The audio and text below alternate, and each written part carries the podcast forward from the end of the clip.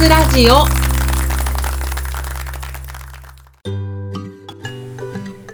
始まりました。キクワイン和活ラジオ。この番組は3000円台のワインをこよなく愛する3000円ワインの民マスタヤがワインにまつわる活動である和活について論理に語る番組です。ワインが好きな方そしてこれから好きになっていく方に向けてまるで美味しいワインを飲むように美味しいワインの世界をお耳にお届けする番組となっております。はい「和活ラジオ第27回」今回のテーマは「ワインって人生の何番目?」ということで、えー、いつものごとくタイトルだけでは何のこっちゃわからないテーマですね。え今日はですね私にとってワインっていう飲み物が、まあ、人生の中で何番目に大事なんだっけ？とかワインとの向き合い方とかワインって私にとってどういう存在だったんだっけ？とかそういったことをですねまた論理に語っていきたいかなと思ってるんですけれどもあの相変わらずテーマがでかい。っていうのもですねちょっとしたきっかけがありましてあの最近この先のワインの仕事の方向性について、えー、ちょっと考えることがあったんですね。まあ、率直に言うと今働いてるワイナリーでどこまで何をやっていきたいのかとか私がここで何ができるのかとかそして将来どうなっていきたいのかとかそういったことをですね、えー、すごく考えた時期がありました今日はその辺りについてもちょっとおしゃべりしようかなと思ってますで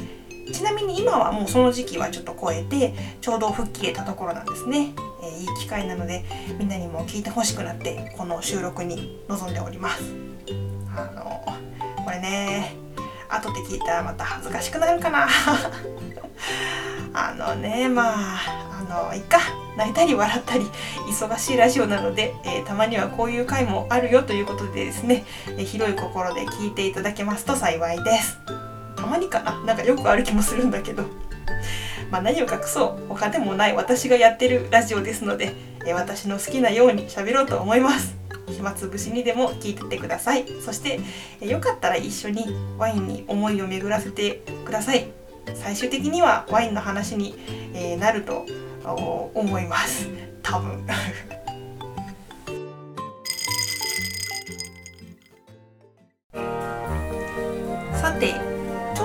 を遡りまして昨年のことです。私マスタヤはですねぶどう畑で働きたいっていう夢を描くようになりました。それはワイナリーで働き始めましたっていう報告の回でもおしゃべりした気がするんですけれどもまあ紆余曲折がありながらありがたいことに今のワイナリーで働かせてもらうことになりました。当時はですねとにかくブドウに近い現場で働きたいっていうのを目標にしてたので、まあ、就職ができて働き始めたところで一旦私の目標は達成されたんですね。でワイナリーで働くといっても基本的には普通にお仕事ですのでまずは日々のルーティンを覚えること。例えばこう電気のスイッチの位置とかねレジの打ち方とか在庫の出し入れとか、まあ、そういう細々としたことも覚えながら一方ではブドウをかき混ぜたり日々のアルコール度数を測ったりでっかい桶を洗ったりとかそういうワイナリーらしい仕事もやらせてもらえるようになってきました。本当にねもうこれはむちゃくちゃ今でも幸せだなと思ってるんですけれども、まあ、そんな日々を過ごす中である時ふとうちの上場家から聞かれたんですね。この先どうしていきたい？ってねえー、まあ、それは例えばもっと醸造をやりたいとかそれとも今のままでいたいのかとか何をどこまで知りたくて何は知りたくなくてとか、まあ、そういう感じの質問でした。うちのワイナリーはレストランもありますし自社の畑も始まってます。もちろん販売も接客だってやるし営業とか広報とかも大事なお仕事です。ここで何をやりたいのか何を極めていきたいのかそれは本当に無限の可能性選択肢があるわけですね。この先どうしていきたいのか、えー、そう問われた時に私ははたと思ったんです。私は一体どうしたいんだろう。ワインが好きだと思って思い切ってこの世界に飛び込みました。そして本当に毎日の仕事は楽しいんですね。でもじゃあこの先にどんなステップを選びたいんだろう。私にとってワインって一体何なんだろう。悩みました。結構しっかり悩みました。で私は悩むと誰かに話を聞いてもらいたくなるんですね。あの香取って人からのアドバイスは全然聞きゃしねえんだけど。これさ友達として一番良くないよね。聞いたんなら素直に聞けやっていうね。まあでも私はそうやって誰かと話しながら自分の気持ちを整理していくところがあって今回も大切な人数人にちょっと話を聞いてもらいました。でそのうちの一人が私がワインを好きになったきっかけをくれたソムリエでした。そもそもこのソムリエ普段は軽口ばっかり叩いてるので、まあ、ちょっとこういろいろ今後のことを考えてて参考までに聞きたいんですけどなんでソムリエになったんですかみたいなね、まあ、そういうことをあくまで軽い感じで連絡しました。そしたらなんとソムリエがむちゃくちゃちゃんとしたお返事をくださったんですね。自分がどうしてソムリエになったのか。これまでにどういう悔しい思いをしてここまで来たか。そして今どういう気持ちで働いているか。ってねもうほんと何て言うのこういうの。あのエモい。いや本当に真摯にお返事をくださってあの私がちゃんと悩んでるのもバレたなあって思ったんですけど、まあ、その上でその方が20年間で見てきたワイン業界の決して明るいばかりではないところも含めて真剣に伝えてくださいました。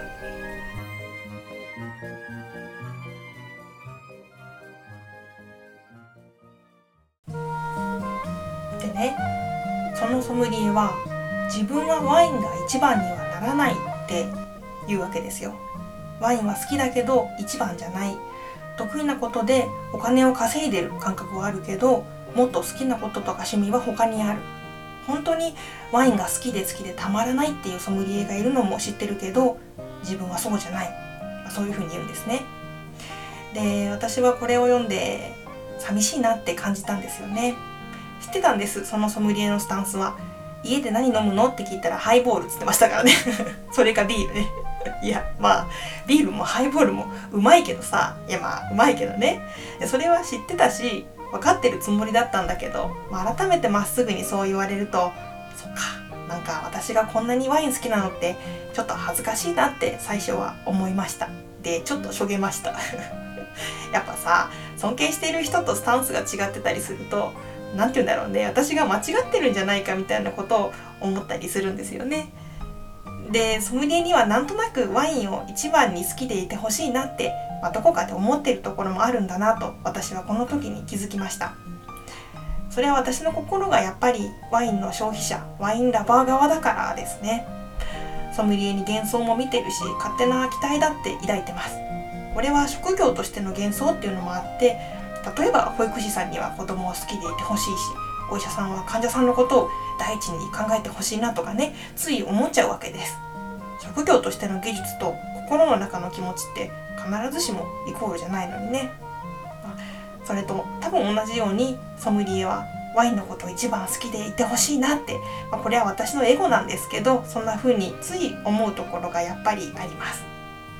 で向こうもサービスのプロなわけでそんなこと多分ね分かってるんですよ。分かった上でそれでも率直に本音を伝えてくださった。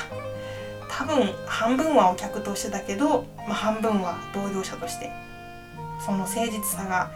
信頼がだんだんとじわじわと私の中にも染み渡っていきました。で最初ねちょっとしょげてたんですけど、まあ、待てよと思い始めました。私人のスタンスのことを寂しく思うぐらいには好きだなと思ったんですワインのこと。私はね今間違いなくワインが人生の一番なんですよ、まあ、残念ながらというか なんというかね。それだったらもうその気持ちに正直でいるしかない、うん、どうやったって大好きなんだからそれが今の私だなと自信持って生きるしかないわと、まあ、これまただんだんとじわじわと思っていきました。もうさめんどくさいよね。なんでだんだんとしか進まないんだ私の考えは。まあ、そんな感じで時間をかけて、まあ、自分のスタンスを見つめ直していくとともにだんだんと目の前に広がってた雲が晴れていったっていう感じがありました。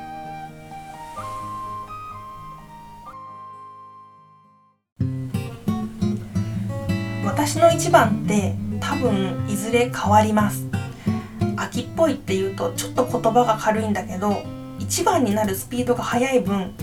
燃料が底尽きるのも早いと思ってます。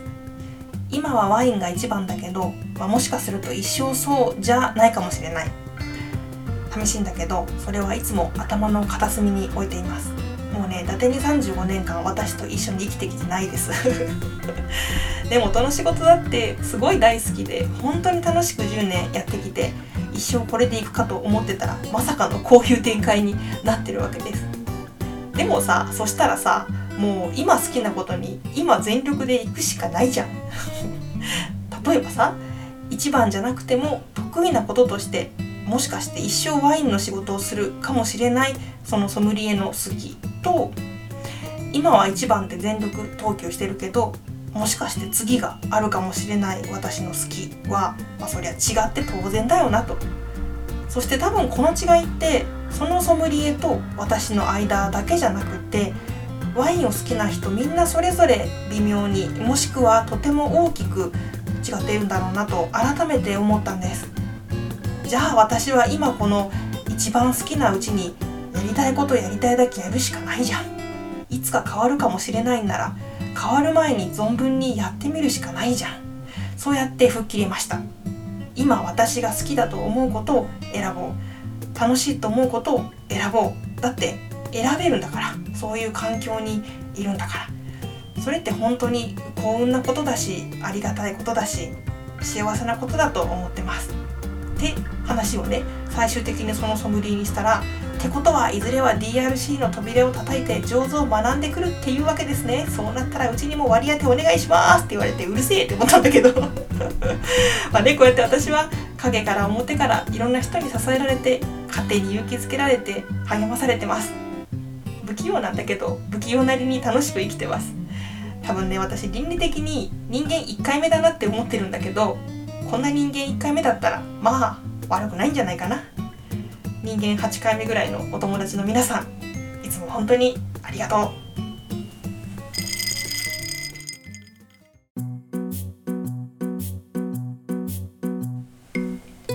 はい。というわけで「おかつラジオ第27回は「ワインって人生の何番目?」をお送りしました。何番目ってタイトルつけてみたものの大事なのは順位ではないんですよね。1番か2番かはたまた10番なのかってことよりも私にとってワインがどういう存在なのかワインを通じて何を大事にしたいのかそれこそが大事なんだなって今回いろいろ悩みながら改めて思いました。皆さんはどうですか？これさあのワインとの距離感って本当に人それぞれだと思っててみんなの話も超聞いてみたいんだよね。あの別に仕事としてのワインってことだけじゃないですよ。例えばワインが好きで好きでたまらなくてずっとワインと向き合ってたいって人もいれば好きだけど仕事にはしたくないみたいな方もいるでしょうしもっと割り切って付き合ってる方もいると思います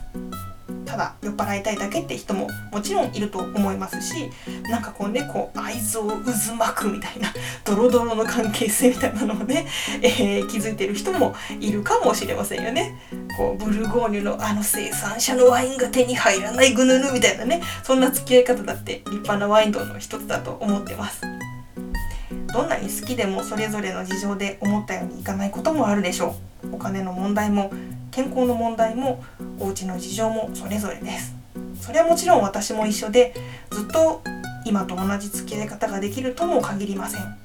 逆に言うとこれからもっとガチハマりしてマジで DRC の扉を叩く日がね来ないとも限らないですよ。限らないですよそれはね。あの分からないですよ。人生って意味が先に来ることってないからね。まあ、そんな感じで私は私なりにワインの楽しいを大事にしようと改めて心に決めました。本当たまたまなんだけど人に恵まれてますし機会に恵まれてるからこそできることがありますしね何よりもこんな中途半端な立場を許してくれた現職のワイナリーそして我らの自慢の醸造家のことを心から尊敬して信頼して何よりも力になりたいと思ってます。ってわけでね、えー、まだまだワインとはズブズブの関係でいきますので、えー、皆さんそこんとこよろしくお願いします。えー、いつか1番が変わるかもとか言いながらね、選手交代50年後かもしれないからね、何が起こるかわからないから面白いんですよね。えワインも人生も。ほら、うまいこと言ったんじゃない？というわけでもしよかったらワインって人生の何番目について皆さんからもお話を聞かせてもらえると嬉しいです。お便りは和活ラジオのホームページのお便りフォームからいつでもお気軽にお送りください。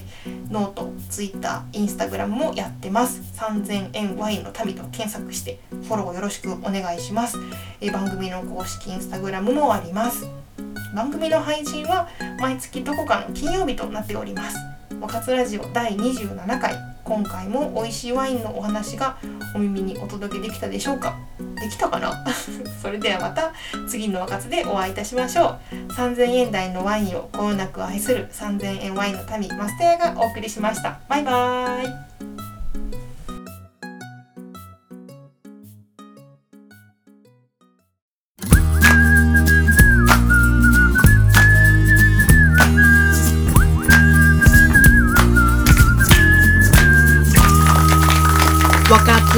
和活ラジオ